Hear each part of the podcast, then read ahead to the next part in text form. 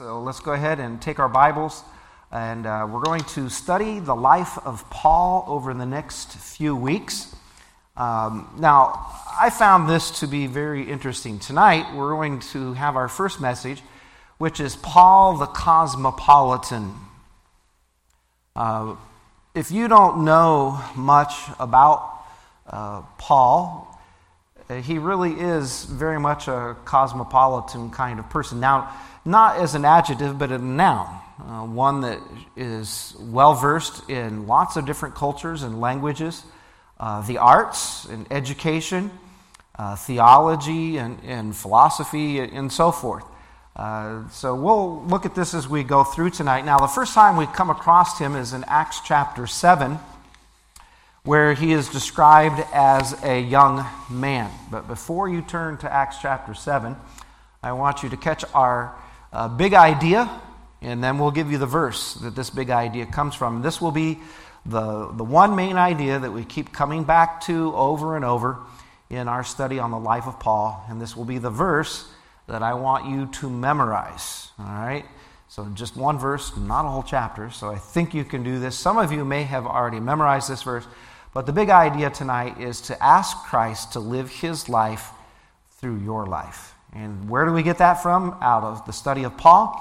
Uh, well, Galatians 2:20, I am crucified with Christ, nevertheless I live, yet not I, but Christ liveth in me. And the life which I now live in the flesh, I live by faith of the Son of God who loved me and gave himself for me. So if you go back to the big idea, ask Christ to live his life through your life, do you see that Paul is saying he's alive, but yet it's not really him, it's Christ living his life through the apostles' life? And so tonight, as we walk away from study number one, we want to uh, just show you the things that have happened in your life are by design. And God wants to use those things uh, for his honor and for his glory. So let Christ live his life through your life. All right, so look here, first of all, Paul, the cosmopolitan. Uh, let's look at his birthplace. Now, let's just go ahead and uh, we'll go to the book of Acts. And a lot of our material will be here tonight in the book of Acts, so we'll just be going back and forth through the pages of this letter uh, to the New Testament church. All right, at chapter 7, we come to the persecution um, of Stephen, who is a martyr. He dies for his faith. And uh, Paul is mentioned here. All right. Um, look with me in uh, verse 58. And cast him out of the city and stoned him, and the witnesses laid down their clothes at a young man's feet, whose name was Saul. And they stoned Stephen, calling upon God and saying, uh, and they stoned Stephen, who, Stephen, was calling upon God and saying, Lord Jesus, receive my spirit. And he kneeled down and cried with a loud voice, Lord, lay not this sin to their charge. And when he had said this, he fell asleep. So, this is the first reference we have to Paul uh, in the New Testament, we see that uh, he's a persecutor of the church. Now, we'll pick up that theme as we go through the series. But let's look at what Paul says about himself before he came to know Christ. What was life like before Christ? What kind of a person was he? What was his background? Uh, what was his personality, and, and so forth? So, we're going to look at these things tonight. Um, so we see, first of all, his background. We see his birthplace here. We see that he mentions that he is Paul of Tarsus. So let's go over to chapter 9 and look with me at verse 11. And the Lord said unto him, Arise and go into the street which is called Straight, and inquire in the house of Judas for one called Saul of Tarsus. For behold, he prayeth uh, chapter 21. Now, we just need to look through these verses real quick, and then I'm going to give you some information from history that we know about this ancient city. Chapter 21, verse 39. But Paul said, I am a man which am a Jew of Tarsus, a city in Cilicia, a citizen of no mean city, and I beseech thee, suffer me to speak unto the people. Just a few verses later, chapter 22 and verse 3. I am verily a man which am a Jew, born in Tarsus, a city of Cilicia, yet brought up in this city at the feet of Gamaliel, and taught according to the perfect manner of the law of the fathers and was zealous towards God, as you all are this day. So, Cilicia is in the modern day country of Turkey on the south coast. Um, but notice, not only was he from Tarsus, but he points out the fact that ethnically and religiously he's Jewish. And so here are some facts about this. The city, when Paul says here in Acts chapter 21, verse 39, no mean city, what he's saying is uh, this isn't some obscure place. This is a well known city. In fact, it was one of the larger cities of the ancient world. It is estimated that the population was 500,000. That's a pretty good sized metropolitan area, is it not? And so we can see that uh, Paul would have grown up in a busy metropolitan area of the world. And uh, some things that you see about the city, uh, we look at its trade. Uh, one of the main products of this area, uh, as you see on your uh, overhead screen there, is cilicium, which is the black wool taken from the goats and the sheep that grew in that region of the world uh, that were uh, bred in that region of the world. And then they would take that black wool and refine it into tent fabric. And it was such of high quality that uh, the nomadic tribes and armies all through the world would do trade with Tarsus to buy this fabric for their tents. So, whether you were in the military or whether you lived a nomadic life, you wanted this quality fabric from this region of the world. Now, as we know later on, this comes uh, to great importance in Paul's missionary journeys when he goes about. He has no financial support from any church. So he works bivocational. He has two jobs. And what is his trade? Making tents. Isn't that fascinating? It's connected to his hometown. Um, but when you think of trade and you think that Tarsus is on the coast, then you think of seaports. And you think of foreign uh, ships and foreigners coming into your city.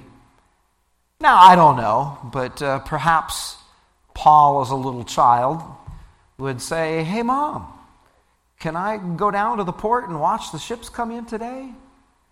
Uh, and perhaps he heard all the different languages of the seafaring nations come into his city, and he knew and was familiar with at least what the different languages of the world were. Um, the other thing that is very interesting about this area uh, were the roads. Uh, the Greeks came through. Um, in the early three, 3rd century BC under Alexander the Great, conquered this region and, and uh, went through uh, this part of the world. And uh, the records of history describe the, the major road that went through this area, went through this city, and it was one of their epic journeys that they, uh, they went through. Something like Sherman's March to the Sea. Um, how do you, as a foreign army, how do you support yourself going through a foreign land? Well, they were able to travel quickly and to conquer quickly because of the major roads that went from the east to the west throughout the southern part of the modern day country of Turkey. And of course, the Romans, during Paul's time, had conquered and expanded the roads. Um, it, it's very interesting. I watched a documentary on the life of Paul uh, this last summer, or maybe this last fall. And um, the New Testament uh, professor uh, from Indiana uh, would take trips over to Turkey, and he is still walking the same Roman roads that the Apostle Paul traveled on. Uh, those roads are uh, marvels of engineering, how they have endured for thousands of years, and some of them are even still used. Um, don't you wish that California could build roads like that? Amen. All right. Um, so think of the different tradespeople that would come into the city uh, that you could be introduced to. Um, so, God many times shapes our life experiences so that He may use them to advance the kingdom. And we will see uh, later in the message how God used uh, this in Paul's life. Now, the political standing of the city. Um, here I've got a couple of phrases up here. Uh, Libera Civitas, uh, which means free city. Um, the Roman general Mark Antony, does anybody know what queen he was involved with? Cleopatra. Uh, he loved Tarsus uh, so much that he uh, gave it this political status of a free city. Uh, basically, they did not have to pay Roman tax. Well, that's a pretty big deal. And they were also allowed to govern their own affairs. And so, this is what we'll see later on, uh, very important in Christian doctrine of the church and how that comes in. Because Paul grew up in what you might call a city state, a free city. Uh, then the Greek general, Antiochus Epiphanes, uh, made it a city state.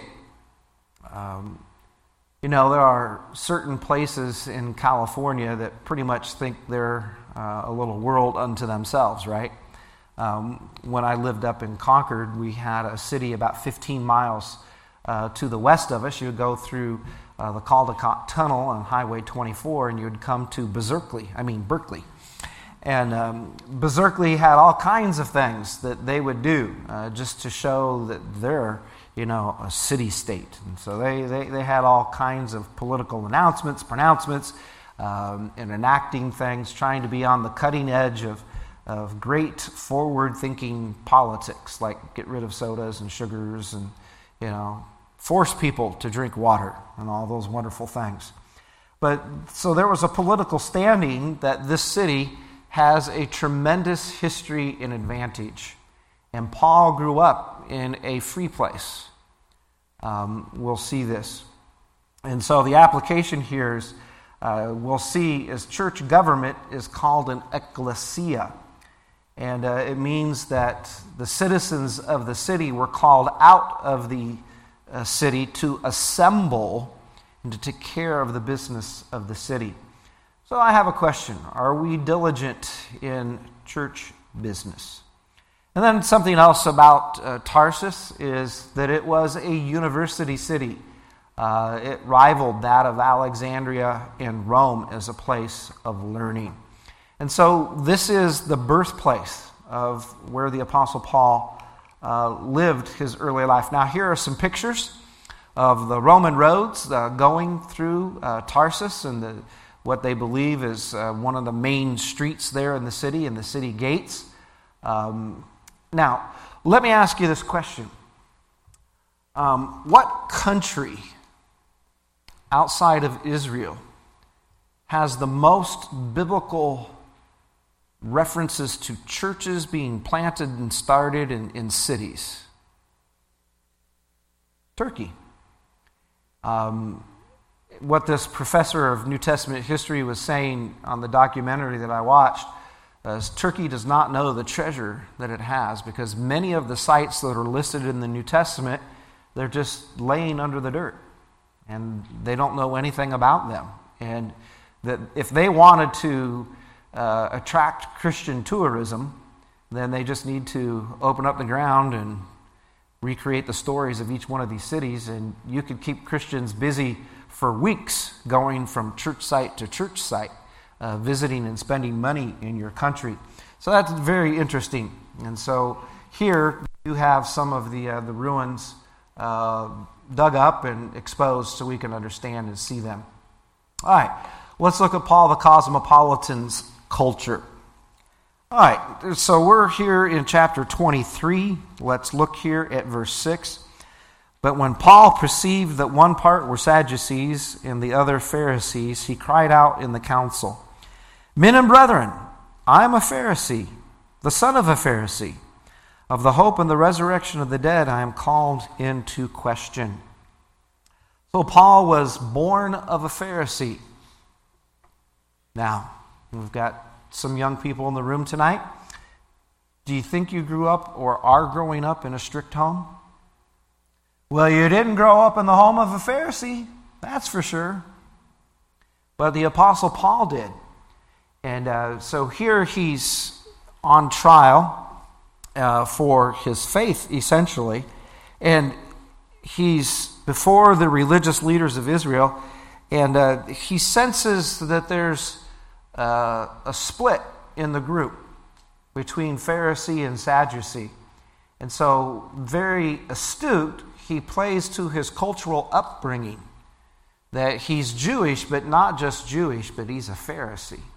And that got all the Pharisees on the council on his side and uh, turned them to his favor. So he's using this. Um, and so, very uh, strict and, and um, very devout religious upbringing, Jewish upbringing. So, today we might call them the ultra Orthodox, right? Uh, you see these people in New York City or in Israel, and uh, they definitely have the locks of curly hair going down the side of the face, and they wear the hats, and they wear the coat, and the little uh, tails and the braids hang out the bottom of their gowns. And on the, the Sabbath, they try to put the phylacteries on people in uh, New York City as they ride the subway, and they look at you and think you're Jewish, and they walk up and they try to say, "Hey, put these on," you know. And um, so they're very strict in their observance of Jewish law, Jewish traditions, and the Talmud and the Mishnah and so forth. And so, this is the, the upbringing that the Apostle Paul had a Jewish religious upbringing. Now, when you stop and you think about this, and um, we're going to look into this, but let's go back to chapter 22 for just a minute. And let's look here at verses 25 through 29. And as they bound him with thongs, Paul said unto the centurion that stood by, Is it lawful for you to scourge a man that is a what? Roman. Okay. So now we see that Paul has three different cultures woven into the fabric of his life. He's a citizen of Tarsus of Cilicia which is Greek. He's brought up in the home of a Jewish Pharisee.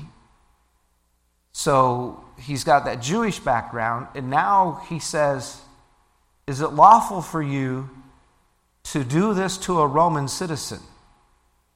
So now he's pointing out his cultural background that he also has Roman citizenship um, that is a Roman and uncondemned. And when the centurion heard that, verse 26, he went and told the chief captain, saying, Take heed what thou doest, for this man is a Roman. Then the chief captain came and said unto him, Tell me, art thou a Roman? He said, Yea. And the chief captain answered, With a great sum obtained I this freedom. And Paul said, But I was born free. Then straightway they departed from him which should have examined him. And the chief captain was also afraid after he knew that he was a Roman, because he had bound him. And on the morrow, because he would have him know the certainty whereof he was accused of the Jews, he loosed him from his bands, commanded the chief priests and all their council to appear, and brought Paul down and set them before him. So when Paul mentioned that he was a Roman, oh, well, then now that's a game changer. That's a different story. Uh, you did not dare scourge or uh, whip or beat or unjustly try a Roman citizen. So the centurion comes and says, Is it true? Are you really a Roman citizen? Yes, I am. Man, I paid a lot of money to become a Roman citizen. And Paul says, But I was born free. So when Paul was back in Tarsus, uh, his birth city, to be born free, then most likely what this means is that he was also, his family were citizens of Tarsus. And we'll explain and apply that in just a moment. But now let's look here at 23, uh, verse 16.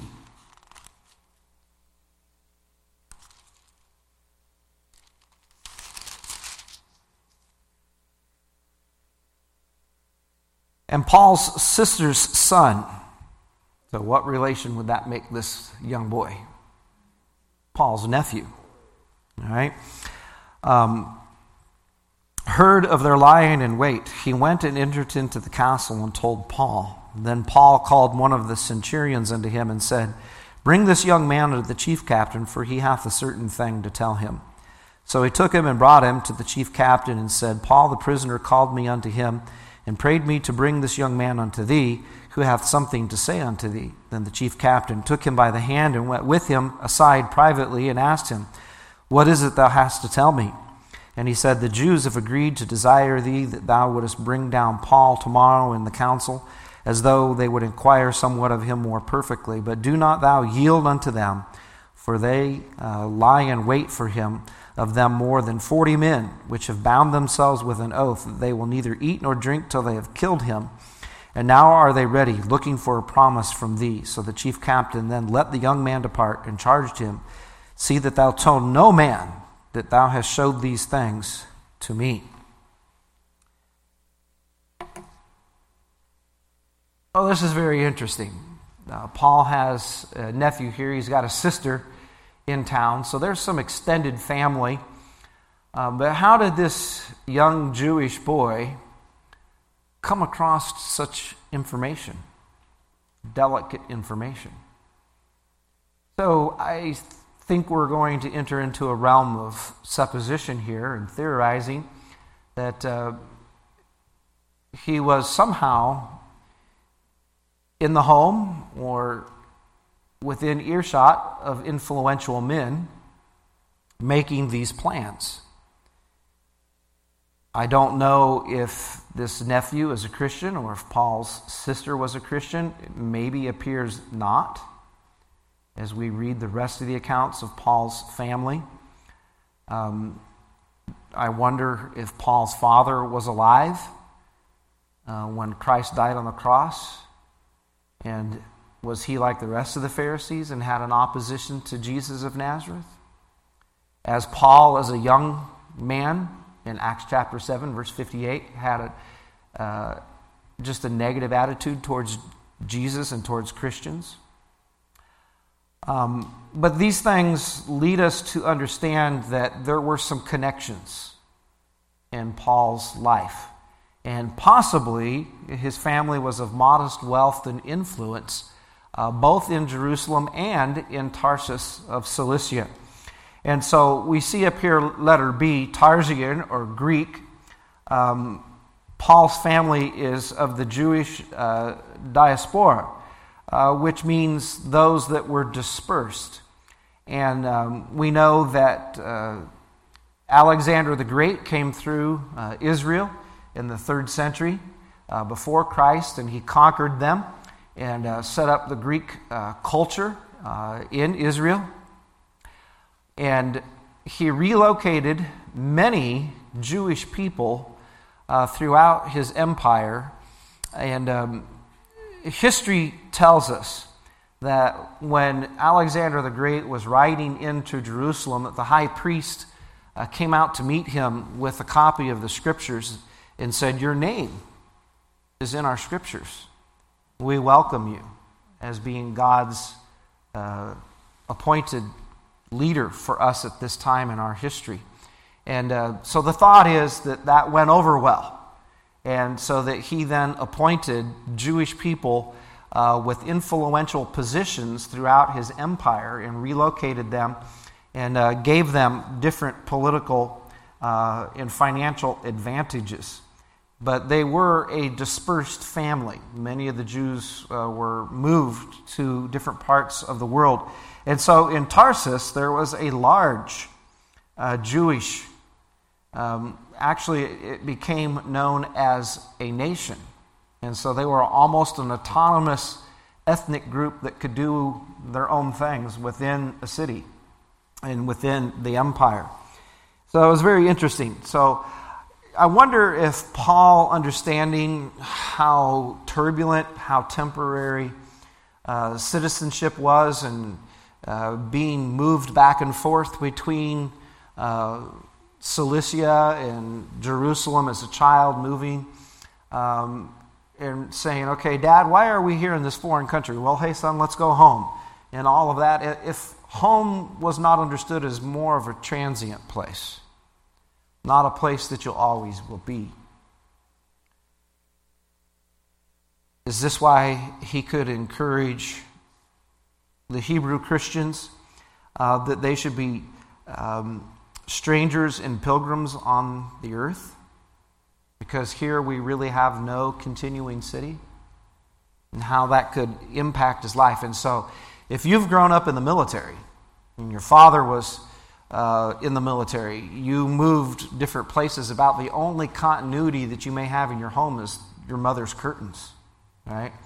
Um, but all the time you were moving from base to base, place to place, uh, then you should know that many times God wants us to distance our heart from our material possessions and put our heart into his kingdom work and not to be too tied down as the Apostle Paul would have understood. Um, but now we know that within Paul's family, uh, he was born with freedom. He was born free. Well, that required some connections. Could it be that Alexander the Great started that for his family? They, they think that maybe Paul was a fourth generation Jewish uh, immigrant, or uh, actually now native citizen of Tarsus, and that his family had land connections and modest wealth because he says that he's a citizen of no mean city. To be a citizen of a city at this point, you had to have land ownership. You had to have wealth. And so Paul then would have been in the ecclesia, the governing body of Tarsus. Do you see then how Paul's concept of being a free citizen and taking the rights, the privileges, and the responsibilities of citizenship in his hometown and being a member of the ecclesia, how he, through the Holy Spirit, borrows that word and brings it into our New Testament to describe the local church? How that we are free by birth in Christ, and we've been called out to come into the family of God, and that we have membership rights and privileges of being in the body of Christ. But then there's some responsibilities to conduct the business of God's house. And this is the beautiful, all right? Um, because at this point, if you stop and think about it, Israel was ruled by the Romans, by Herod the Idumean. Rome ruled the rest of the world. So it wasn't Rome that taught him the concept of an ecclesia. It wasn't Israel that taught him the concept of governance. It was his Greek culture that taught him that, and we bring it into the New Testament church. And so, are we faithful as God's children to be involved in his business? Well, Tarsus was a city of culture, the arts, the philosophy, uh, dress of the day, athletics. Paul refers to athletics in many of his writings, and religion. Um, Paul spoke and wrote, uh, read Greek uh, we see in Acts chapter 17, verse 28, in uh, Titus chapter 1, verse 12, where he quotes uh, Greek poetry. And did he say Uh, did he not say that about them of the Cretians, that they're slow bellies, lazy creatures? Did not one of their own poets say this about them? So he was an educated man in the literature of his day. Uh, now, some interesting things about how he might communicate. Let's just take a moment. I found this very interesting. So, walk with me through some scriptures here. We're not far away. Acts chapter 20, verse 34.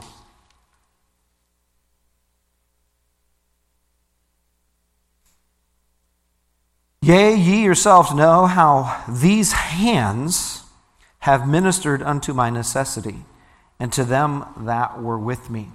Go over to chapter 21, verse 40.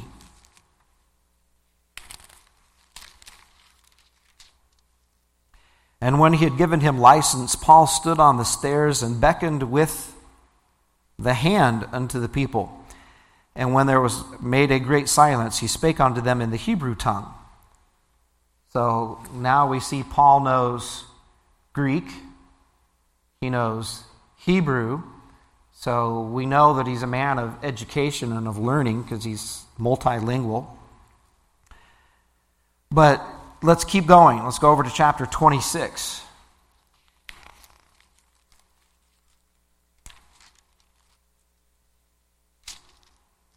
Chapter 26, verse 21.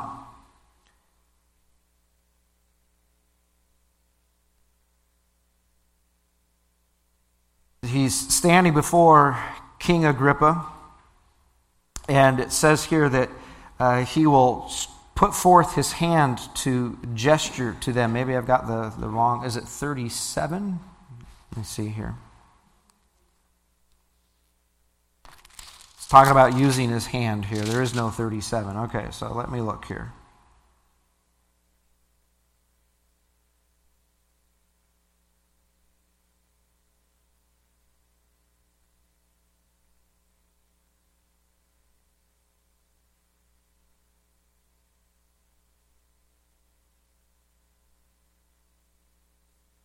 Okay, so I'm not sure what I did. I wrote the wrong reference down, but uh, he uses his hand, he stretches forth his hand to communicate uh, to the king.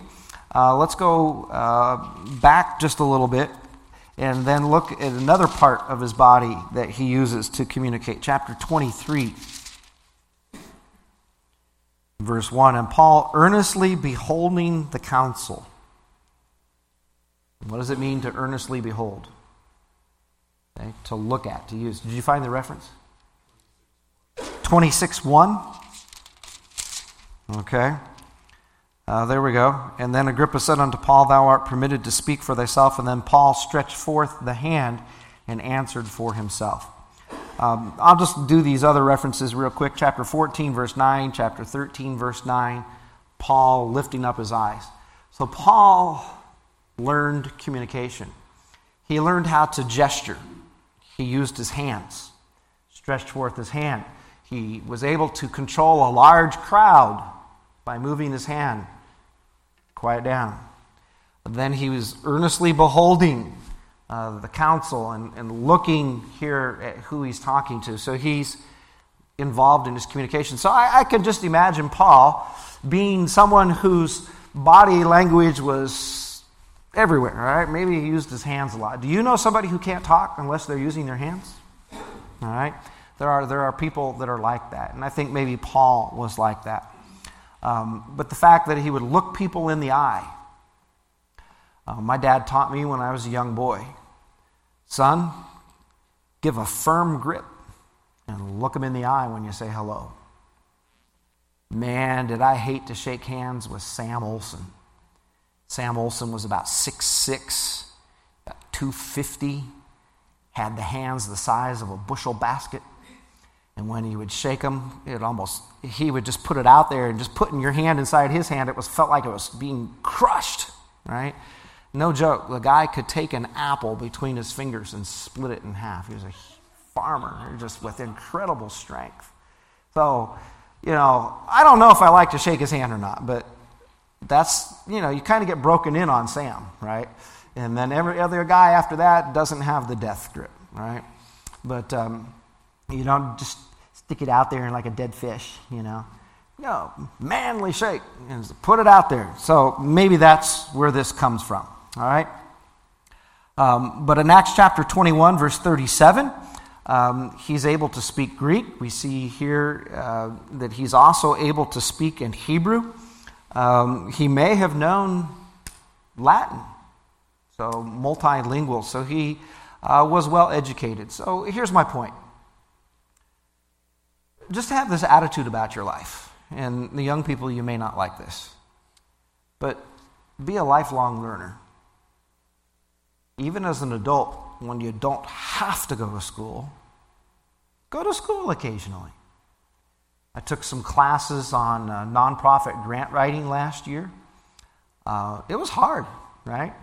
Um, I've done master's degree, I've done uh, college, and after I got out of high school, I really didn't have to go to school anymore.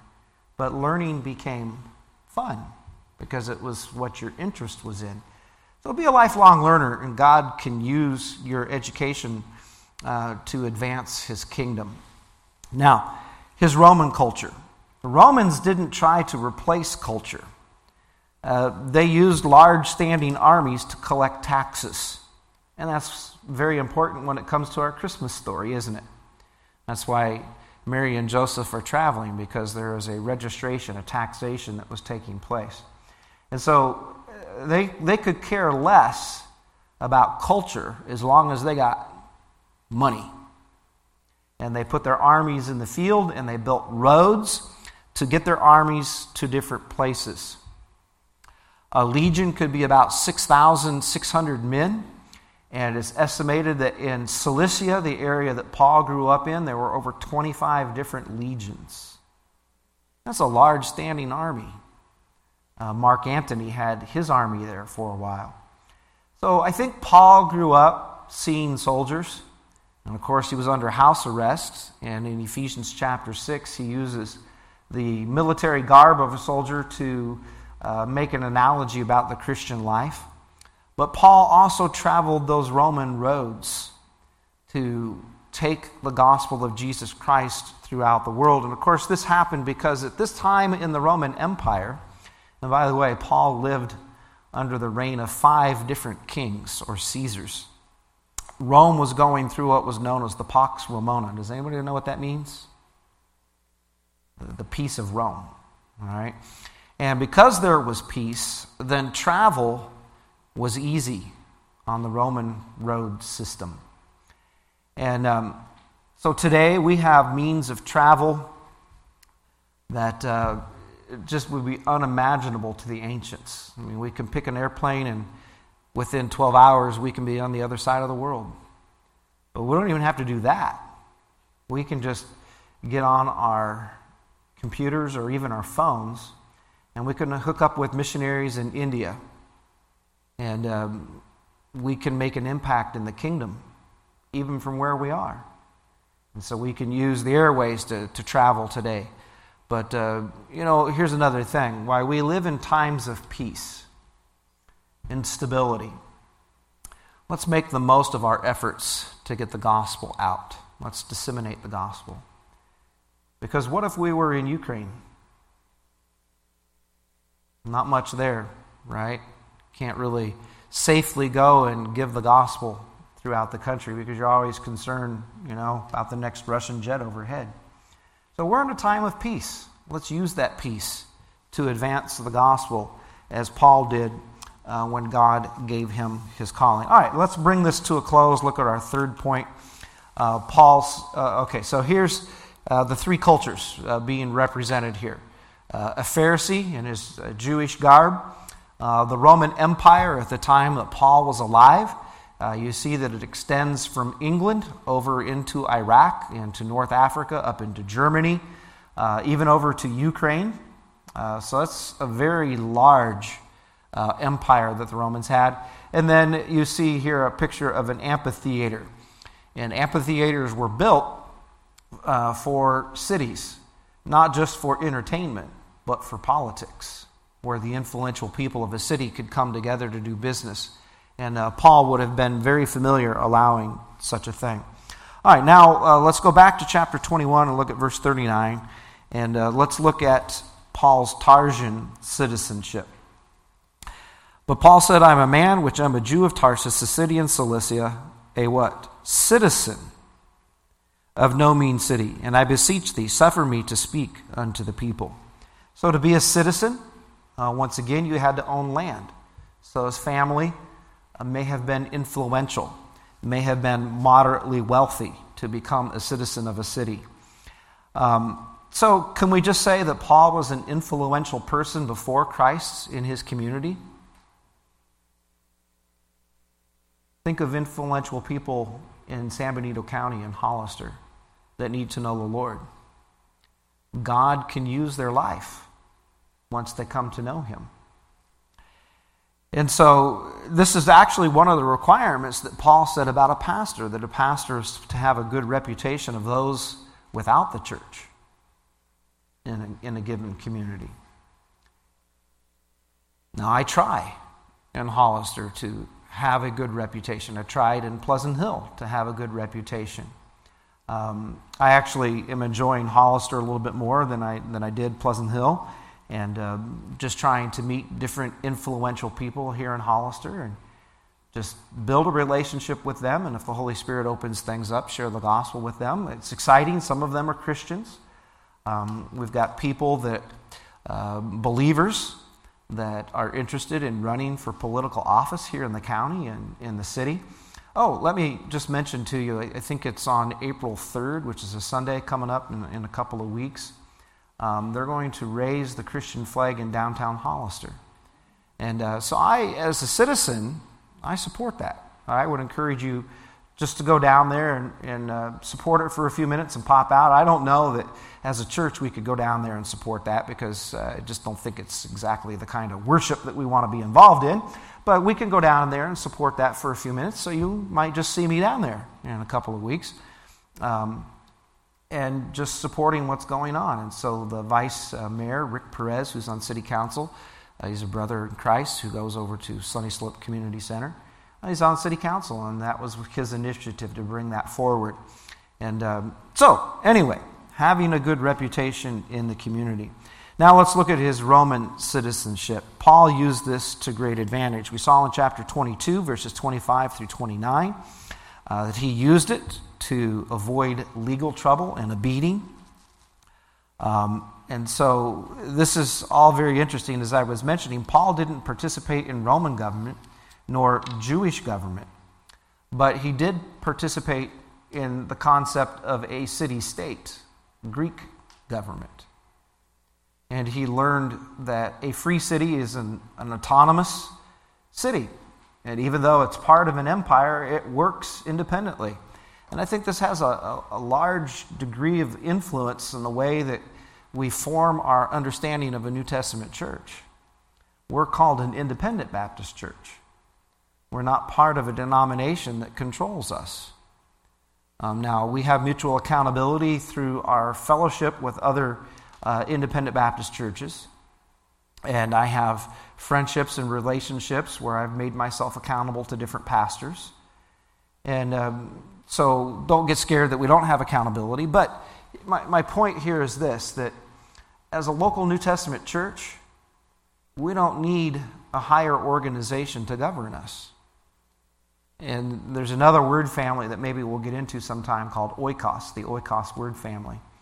And um, even though a home was part of a city or a country, um, each home was like an independent business and it operated independently. And so God operates his local church. Um, and there's nothing higher in God's kingdom than the local church. And we need to then treat that respectfully and be involved in the business of the church. In Acts chapter 16, I'm just going to read these uh, reference here really quick, verses 35 through 39. Uh, Paul is in legal trouble and he appeals uh, because he does not believe that he's getting a fair trial. So he appeals to Caesar. So he uses Roman citizenship there to, to get out of trouble. And so I believe that a Christian should know the privileges and the responsibilities of citizenship. and use such then as leverage in kingdom work. Um, I really appreciate the ministry of the Pacific Justice Institute uh, with Brad Dacus. He's a California guy who grew up in um, the Redding area, uh, Burney Falls, and uh, grew up in an in independent uh, Baptist church and uh, went to law school and now has a thriving law practice uh, defending religious liberty, parental rights, and Christian workers in the workplace. And so uh, he could really benefit you um, in lots of different areas. Um, so if you're interested, you can go to the PacificJusticeInstitute.org website. It's just PJI, pji.org. But we should know these things. And then in Acts chapter 22, once again, he used it uh, to uh, avoid a beating. Nothing wrong with that, is there? All right? So uh, there are blessings to Paul the cosmopolitan's life. And all of the life experiences and events that happened to Paul before he was a Christian, when he became a Christian, he let God use those to live God's life or the life of Jesus through his life. So I encourage you tonight. Your upbringing, your culture, your education, um, all of that can be used by God. Each one of you is unique. But let God take that, no matter who you are, and let Jesus live his life through your life tonight. And so that's our uh, big idea. Uh, ask Christ to live his life through your life. Let's close in a word of prayer. Father, we thank you for uh, the study in Paul's life tonight and how all of the uh, ways that you shaped his life uh, before he knew you. Uh, you were able to take those experiences and uh, put them uh, to work and to leverage them for the advancement of your kingdom. Please help us to think of um, that this week as we go out into the workplace, that the jobs that we have and the neighborhood that we live in, um, all of these things are of your leading and doing and should be used for your honor and for glory. So please, uh, this week, live your life through our life. In Jesus Christ's name we pray. Amen. Have a great evening. Thank you for being here.